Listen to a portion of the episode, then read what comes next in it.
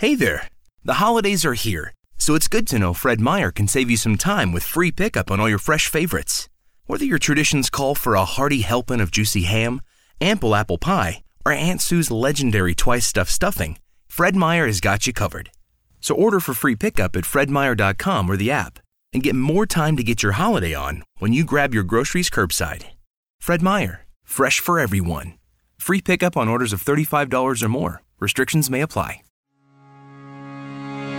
Welcome to the Everyday Mindfulness Show, the off the cuff exploration of everyday aha moments and life experiences. Join a cast of over 70 uniquely brilliant individuals. Each week, Mike Domitrz and an eclectic mix of cast members and special guests will engage in mindful and lively conversations about everything from meditation to spirituality to personal passions to successes and failures to relationships to the stuff that makes up the moments of our daily lives. Let's get started with your host, author, speaker, provocateur, and a bit of a goofball, Mike Domitrz. Yes, I am your host, Mike Domitrz, and thrilled to be here with our cast from the Everyday Mindfulness Show. This week's cast members include Barry Moniak, Bernie Shong, and Todd Adams. You can find out about each of them at everydaymindfulnessshow.com. And as you know, each episode we start with a quote or something that inspired this week's theme. And this week's theme is about leading with love. And here was the quote it's from the book Breakfast with Buddha by Roland Merullo. The quote is The music of God is always playing. Are you listening? And at this point in the book, he's talking about the music of God actually being love. So you think of love is always playing. Are you listening? I love that concept. How are we leading with love? Uh, you know, an example would be with so much negative political energy in the past year. How do you lead with love? I'll kick it off for our cast members Barry, Bernie, Todd. What do you think? I love this topic because in the work I do, which is quite a bit of coaching and and writing with many change makers in the world, we've all noticed uh, quite a negative shift in our respective communities, especially with everything that went on politically here in the U.S.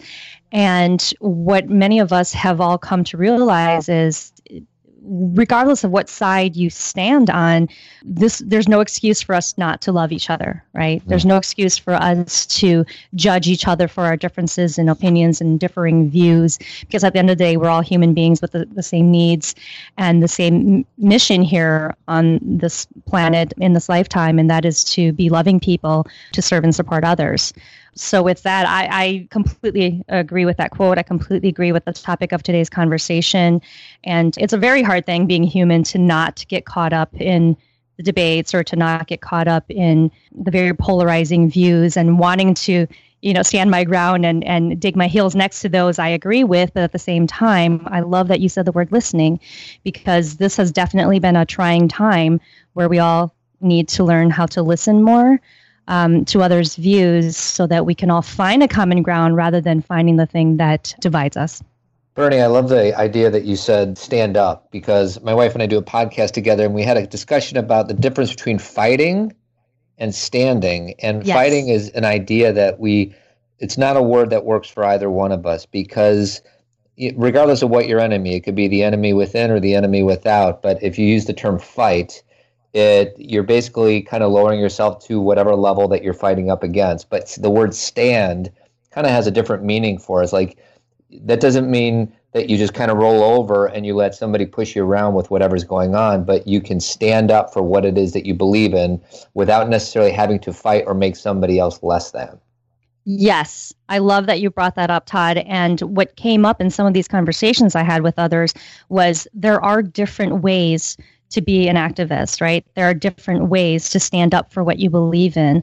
And we've got some people on one side saying you've got to go and, you know, march in the streets and hold signs and scream while others are saying, but what about me who maybe wants to do it behind the scenes? Maybe I want to be a little bit more quiet and not as vocal about the way I support others. So it goes, you know, all goes back to not judging others for the way they choose to to stand up and support their cause. I don't know that it's humanly possible to not judge. Mm-hmm. I, I think it's our nature. It's what we do with that judgment. Mm-hmm. And one of the things for me, we're, we're getting into some really deep, meaty stuff.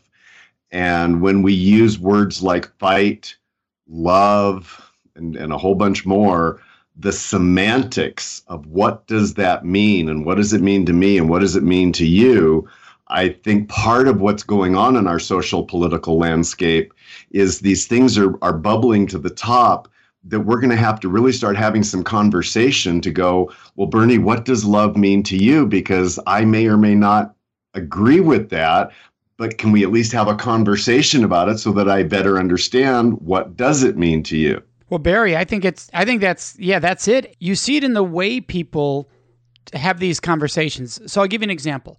Some people will say, "Well, to to lead with love, that means I care about every human being and I'm going to be supportive of all missions, projects, legislation that helps support people get to where they want to go." Others will say, I believe in love for every human being. And to help to show that love is to let those human beings have the struggle to figure it out, to be independent, to not give them too much support because real love is helping them get to where they want to go. And they both strongly believe in those belief systems. Mm-hmm. Even though they are two completely opposite concepts, they both lead with love. Yes. And so th- that's what becomes interesting is people don't want to believe that though. They want to say, wait, wait, the side who said, I'm not going to give you all the support systems because I want you to figure this out on your own. That's not loving at all. Well, to the person who believes that, it is incredibly loving. That parents do it all the time and say that's based on love that I'm letting my child go through those tough times and those ropes. And and on the flip side, the person who goes, but you're not loving them at all by just giving it to them, don't understand that. But yeah, you do give all these support systems to people you love and help them get to where they have to go.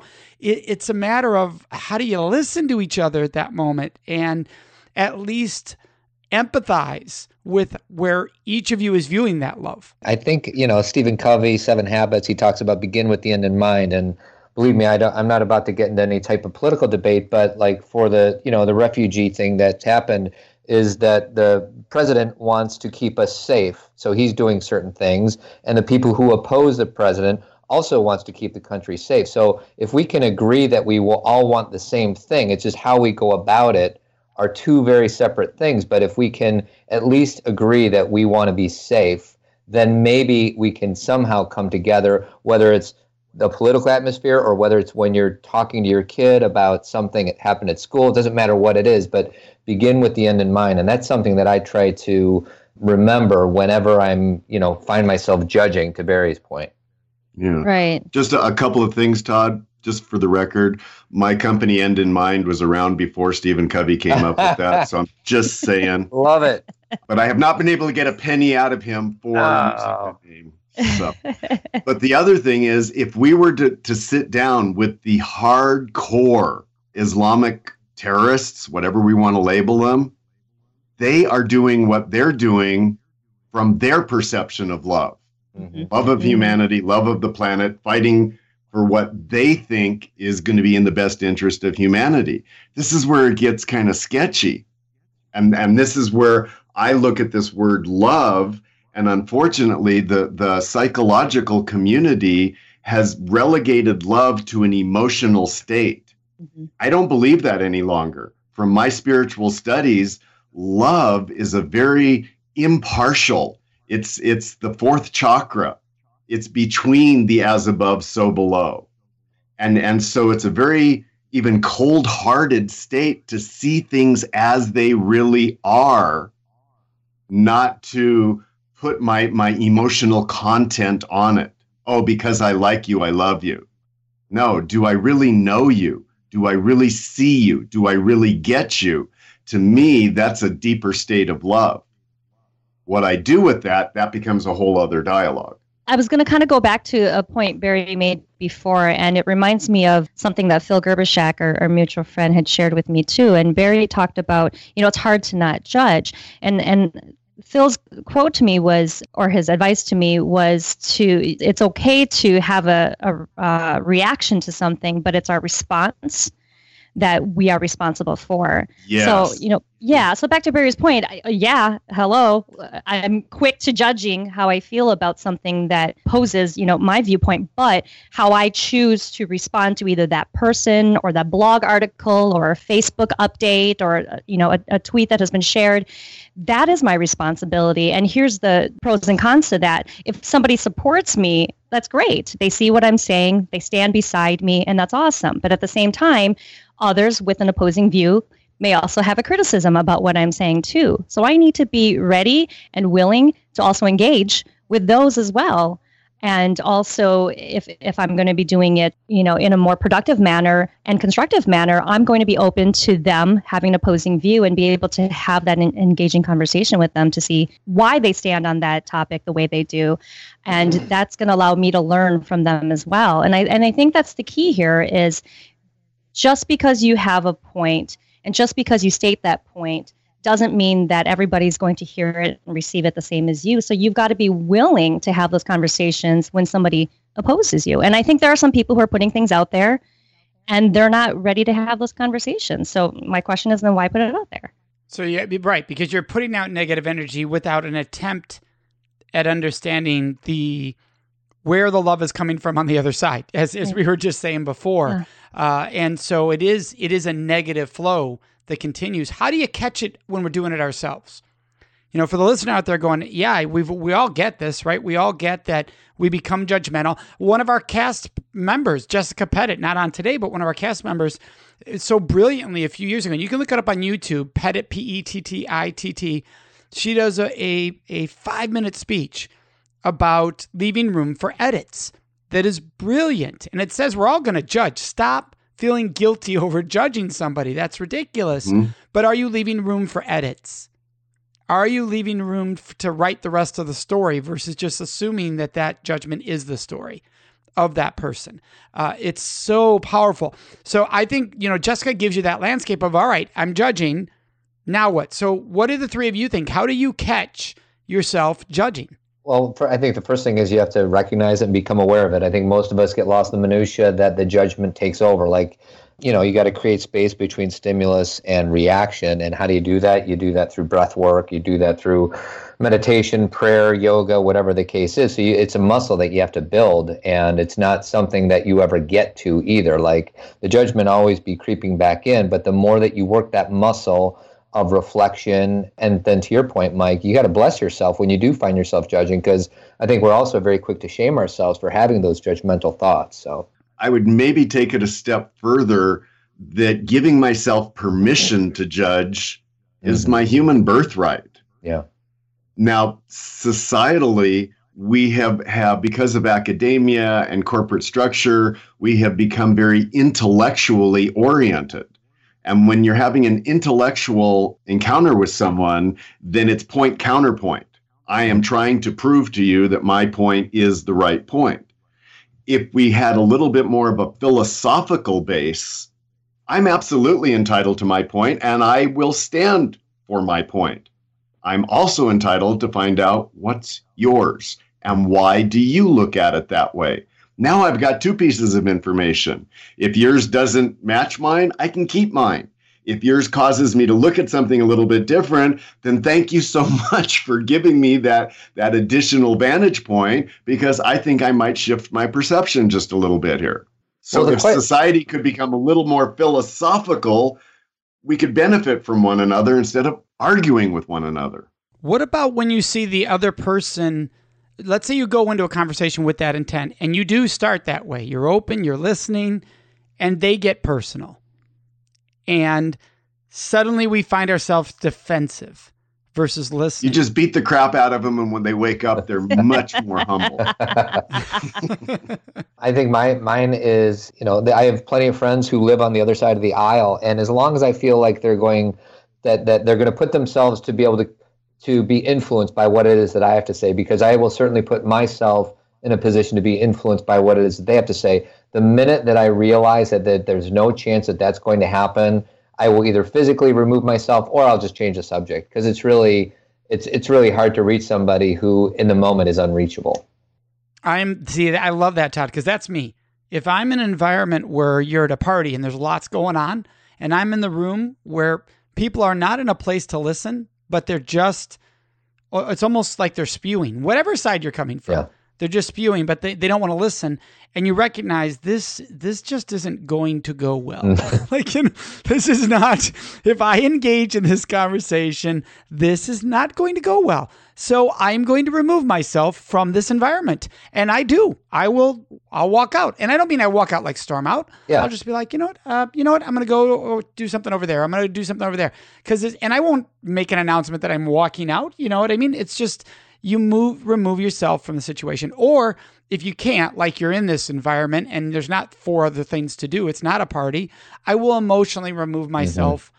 From the conversation, like, okay, this is gonna go where it's gonna go. I'm gonna I'm gonna choose to detach right now, so that I this does not fire up triggers for me that I don't need fired up, that aren't healthy, that aren't positive. Right, and the and the idea that you that you talked about, you know, I'm not going to storm out because when you do storm out, and and when that happens to me, and it happens to everybody, is that's when I'm in a position that I want to be right as opposed to wanting to listen and have a sense of open openness and curiosity. So even by thinking that you're taking the high road by storming out, and we talk, we deal with a lot of parents, and a lot of parents will, you know, make sure that you know that parents will say, "I told you so" to the kids just for the sake of being right whenever you're in the you're in any situation and you want to be right you know that there's judgment in there even though that may there may be a part of our consciousness that thinks that we're taking the high road by removing ourselves from the situation. We're just subscribing to the same low frequency energy that the opposing person is is displaying.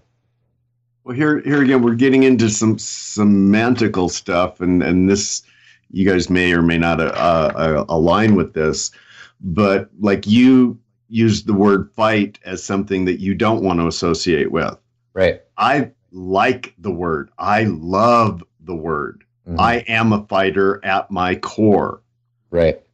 But to take it to a physical level, to maintain the level that the fight's coming at me, that's not the mindset of a superior fighter. Mm-hmm. A superior fighter is always wanting to take it up to a higher level. So right. if I'm disagreeing with someone, well, on the level that we're interacting, I'm never going to win the fight. But I can always take it up to a higher frequency. And that may not be in what I say or what I do. It may be how I hold my awareness of that person or of that situation we're all energetic beings. Quantum physics has proven that energy, that reality happens from subtle to dense. So if we can take our mind, our awareness to a higher frequency, well, then it's hard for someone to to resist when, in my mind, they're being loved in a better way, in a higher frequency kind of a way. Sooner or later, they're going to go, wow, he's not arguing with me. He's not trying to beat me up. Mm-hmm. He still looks at me and treats me like as if he cares, even though we vehemently disagree. Well, I think that's so great what you just said, Barry, because it's semantics. And just because I'm not a fan of the word fight doesn't mean that it's the right word or the wrong word. It's simply the energy that I give that word, because all words are guideposts of it's a communication vehicle. So and my wife is a wordsmith. So if I say the wrong word, then she'll call me out on it and say, you know, what is it that you mean by that? Whereas I really don't care that much about what words are used or not. I already know how I'm feeling, and sometimes I don't communicate it as well. But, you know, to your point, there's no right or wrong words. It's like, what does that word represent for you? Right. Well, I, I taught martial arts for quite a few years and, and even developed a, a program back in LA called Mental Martial Arts that when we're communicating with people, do we use the same strategies, technologies that we learned in the physical martial arts that before, like Bernie was saying, before I react, what what just happened? What needs mm-hmm. to happen? What who, where am I at? What am I doing? Let's assess everything so that I'm moving forward as intelligently as possible. And and that's why all of those connotations fire me up like, yeah, why aren't more people better fighters. Quick question on that then. If is there a concern that you had mentioned, Barry, hey, you know, to win, you got to take it to a higher level. Is there a concern that then people hear that and think, well, it's about winning? Mm, good question. It's not about being present and being mindful. It's about I'm just playing these these mental martial arts, these higher level games to win. Well, I, again, now what does win mean? If win means I get something and you don't, you know, I beat you, I'm better. Well, that's that what I would refer to as immature way of looking at winning. If you and I get to a point of going, wow, this is a better quality relationship than we ever imagined. Our business partnership is just rocking it in ways that we never thought possible. Well, then, yeah, I'm okay with winning on that level because it does. To me, winning includes other people.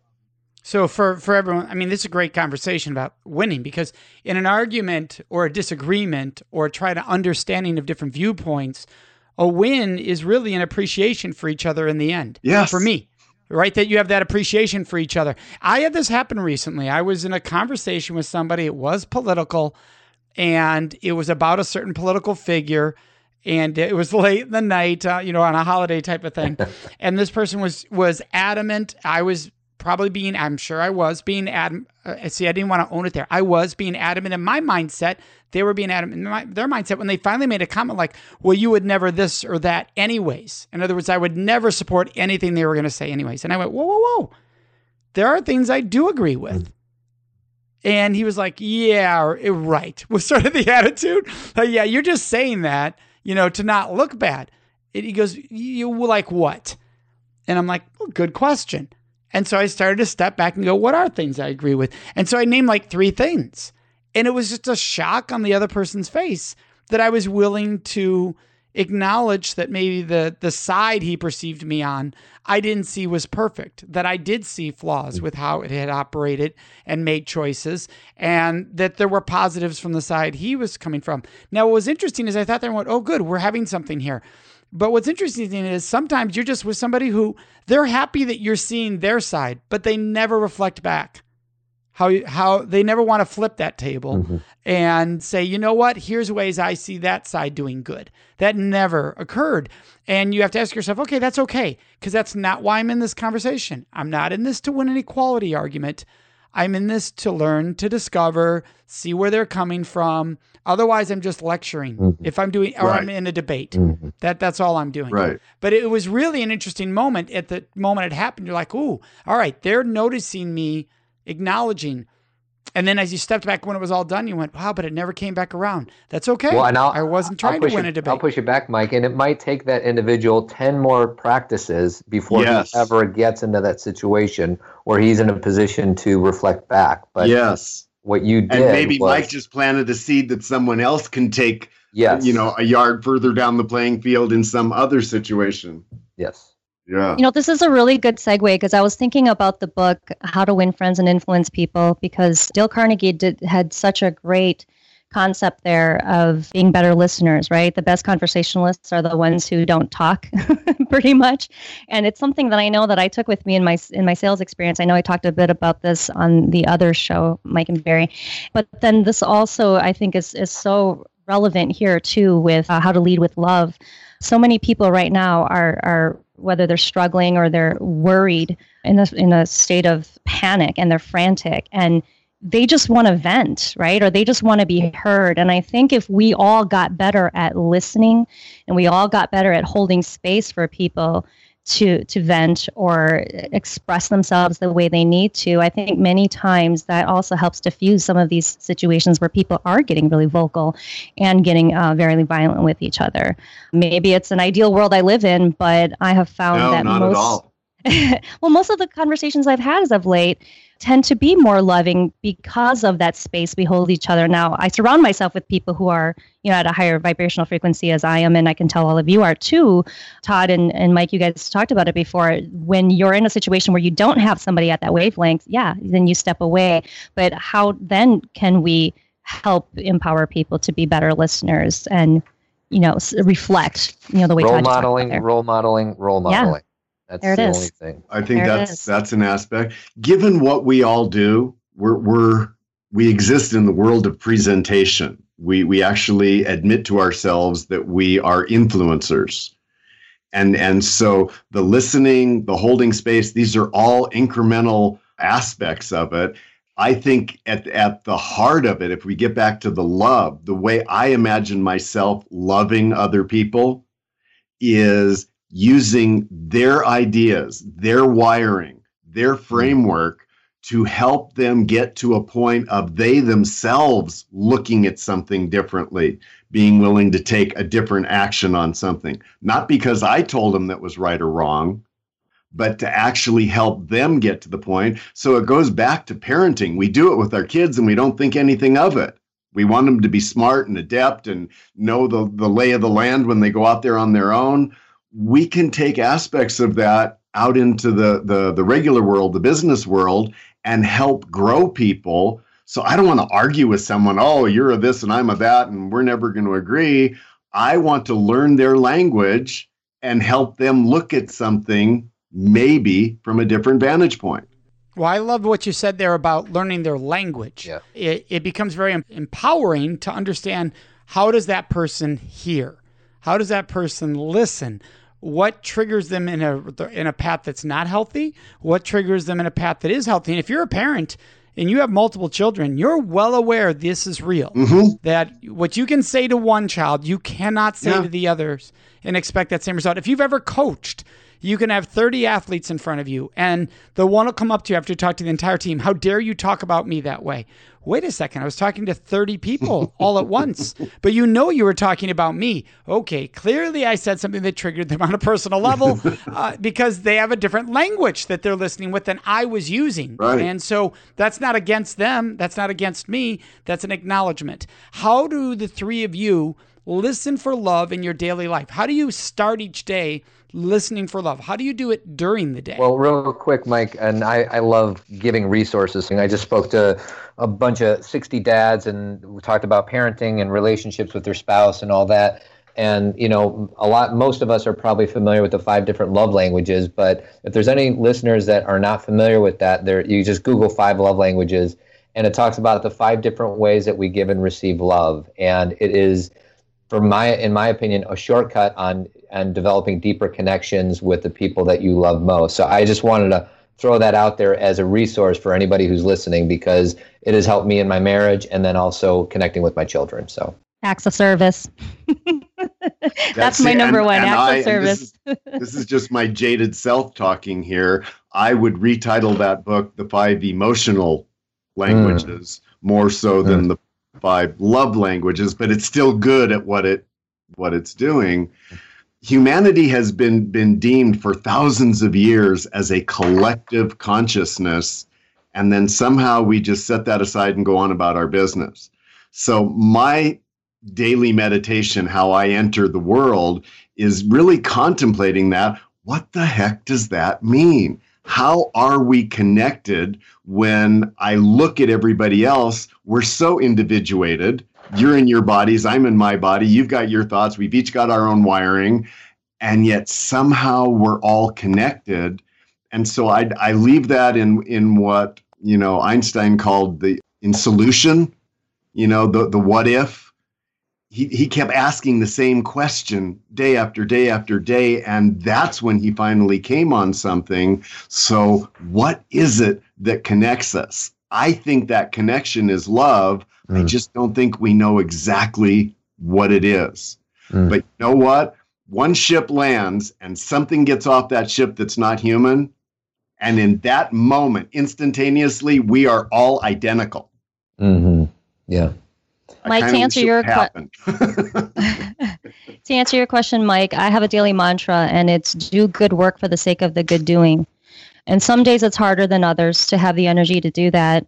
But I find that when I'm not doing good work that makes me feel purposeful or meaningful in the world, that is when I'm not as happy. That's when I'm not as motivated. That's when I'm not as inspired. So, what I do is I practice serving and giving to others, as cheesy as it sounds, even if it's as simple as somebody sending an email and just asking me a quick question, and I make the time to respond to them. You know, when I have hundreds of emails to go, or whether it's, you know, somebody's on Facebook writing about something that, you know, that they're having a hard time. And maybe they're not getting the attention that they want and i might just send them a private message and nudge them and, and send them love. So it's small simple things like that but it's as big as things like you know traveling to asia to help build a water well uh, a couple years ago when i got to do that. So i think sometimes people think that the work they need to do has to be grand every time but many times it can be small little things. As mother teresa says uh, we uh, how does she say it? She says we can do no great things but we can do small things with with great love. Mm. Mm-hmm. Wonderful. I love it. And there you go with great love. That was just perfect, Bernie. Uh, so, I mean, we brought it right back. And I know for me, it is my affirmations that I read to myself each morning, and they're personal. So I've written them to fit me. It's in there that I believe that we're all connected by this great energy. And then I'll, I'll say in my affirmations, love. And so it's it's reading to myself every day that reminder that, hey, this is what's connecting us. That's what I have always found to be helpful. I want to thank all three of you, Barry, Bernie, Todd. This has been an awesome discussion. Hey, everyone listening out there, check out our brilliant cast at everydaymindfulnessshow.com where you can learn all about them, reach out to them, contact them, ask questions. Thank each of you for joining me this week. Thank you, Mike. Thank you. Thank you. Absolutely. And for everybody listening, remember to visit the Everyday Mindfulness Show on Facebook and Twitter and enjoy living a life of everyday mindfulness. Three quick reminders. One, please subscribe to the Everyday Mindfulness Show on iTunes. Already subscribed? Then encourage others to join us by inviting them to subscribe to the show. Two, while on iTunes, download all the latest episodes. Three, Reviews help more people find out about the show. Would you please go into iTunes and write a review? Doing so helps spread the mission of the show. Thanks. We appreciate you being a part of our vibrant, oftentimes silly, and always vulnerable community. If you have an idea, a thought, want to sponsor the show, or just want to say hi, send us an email at listen at everydaymindfulnessshow.com and check us out at everydaymindfulnessshow.com. Have a joyful, mindful week.